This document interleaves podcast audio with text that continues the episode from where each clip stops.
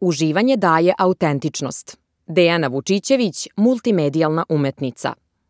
Piše Bojana Ilić.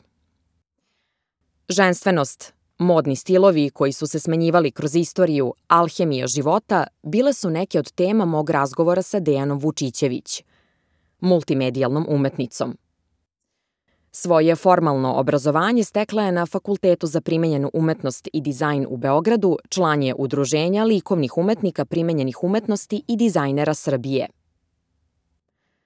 Uključena je u više projekata koji se tiču vizualne umetnosti, mode, kostima za kratke i dugometražne filmove, pozorišta, komercijalnih prikaza, autorka je samostalnih izložbi širom Evrope.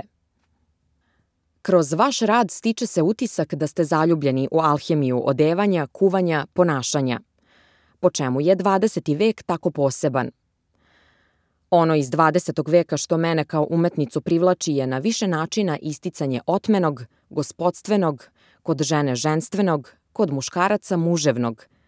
Podvojenost koja prilično jasno odvaja jači od slabijeg pola i ostavlja prostor ženi da se osjeća posebnom, delikatnom, fragilnom, a ujedno i zaštićenom u svojoj auri koja sakuplja sve fine strasti i frekvencije koje čine ženu posebnom i u očima suprotnog pola.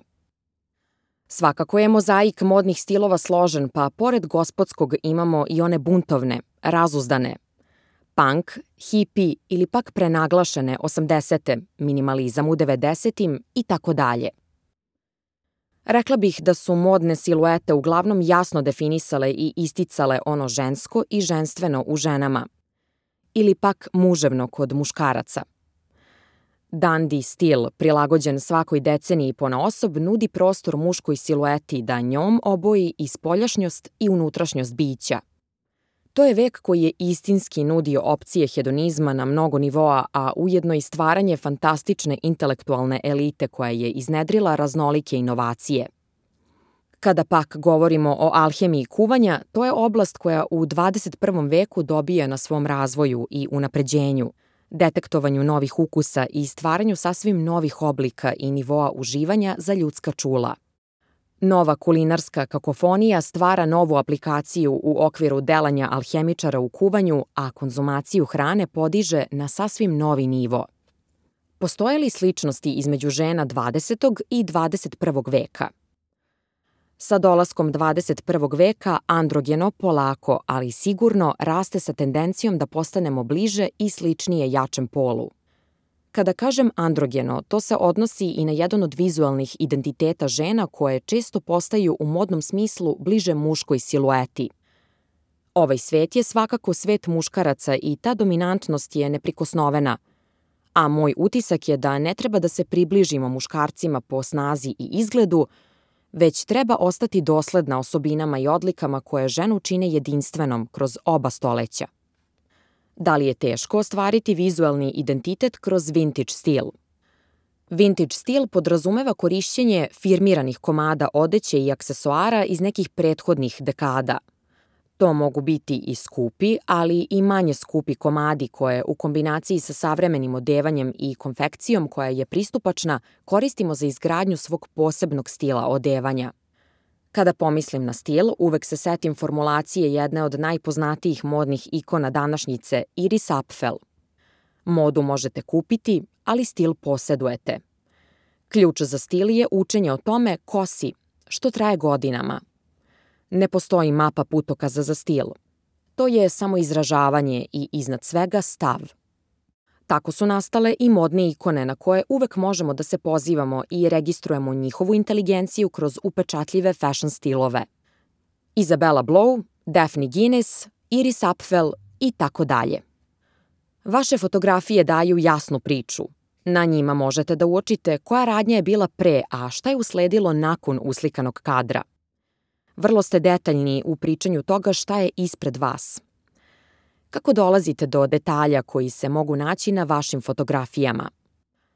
Za dramaturgiju kadrova koje gradim u svojoj mašti, a na konto promišljanja i iskustvenih sadržaja, građa za taj mozaik stiže sa različitih izvora, ali uvek obojena mojim unutrašnjim bićem i nekom sadržajnom dubinom.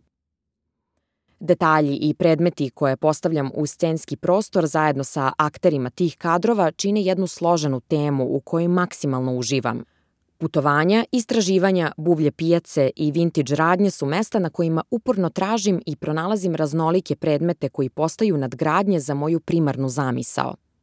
Tu se uvek potkrade i nešto iz porodičnog fundusa i porodične memorabilije – pa je fotoprikaz nešto što zaobek sačuva neke deliće onih koje volim ili sa kojima sam nešto divno podelila u životu. Može li stil života koji se danas vodi iznedriti i u budućnosti fotografije kakve danas stvarate? Stvaralaštvo je pitanje ličnog senzibiliteta i napipavanja ljudskih unutrašnjih stanja, ali svakako da se deo podrške traži i u vremenu u kome živimo i u onome u kome nismo živeli već smo osluškivali njegov senzibilitet kroz literaturu, fotografiju, film. Takozvani današnji stil života imam utisak na mene i moje fotografije može uticati tako da se još dublje okrećem senzualnosti iz prošlih vremena.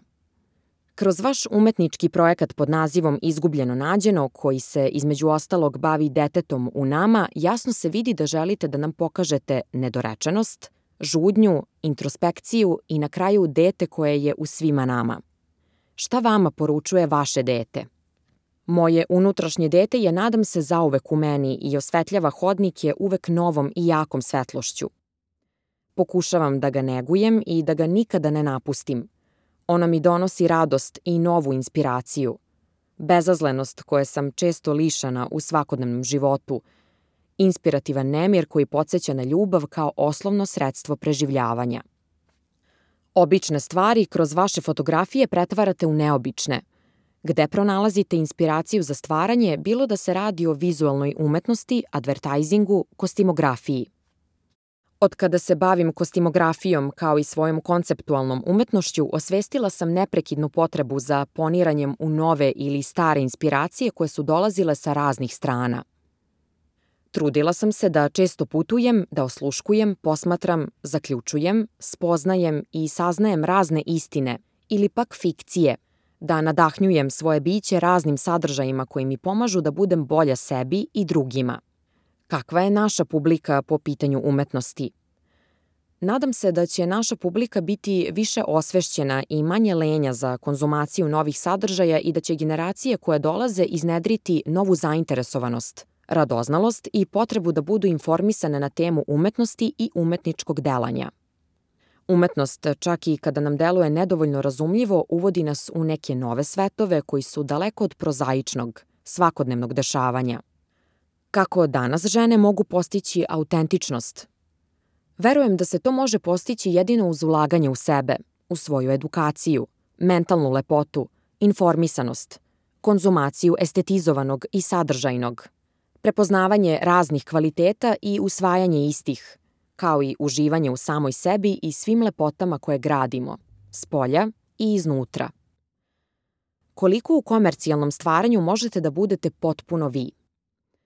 Umesto opcije potpuno ja, često se više prilagođavam komercijalnom načinu jer zadatak svakog stvaraoca je da odgovori na zahtev naručioca posla, klijenta, onoga za koga formirate kreativno rešenje – Ja svakako pokušavam da ostanem dosledna sebi, ali često moram načiniti i vrstu otklona zbog pravila koja treba da zadovolje zakone reklamnog sveta. Film i teatar pak pružaju znatno više mogućnosti da ostanete verni svom kreativnom delanju, naravno ponovo u skladu sa rediteljskim zahtevima i autorskim timom.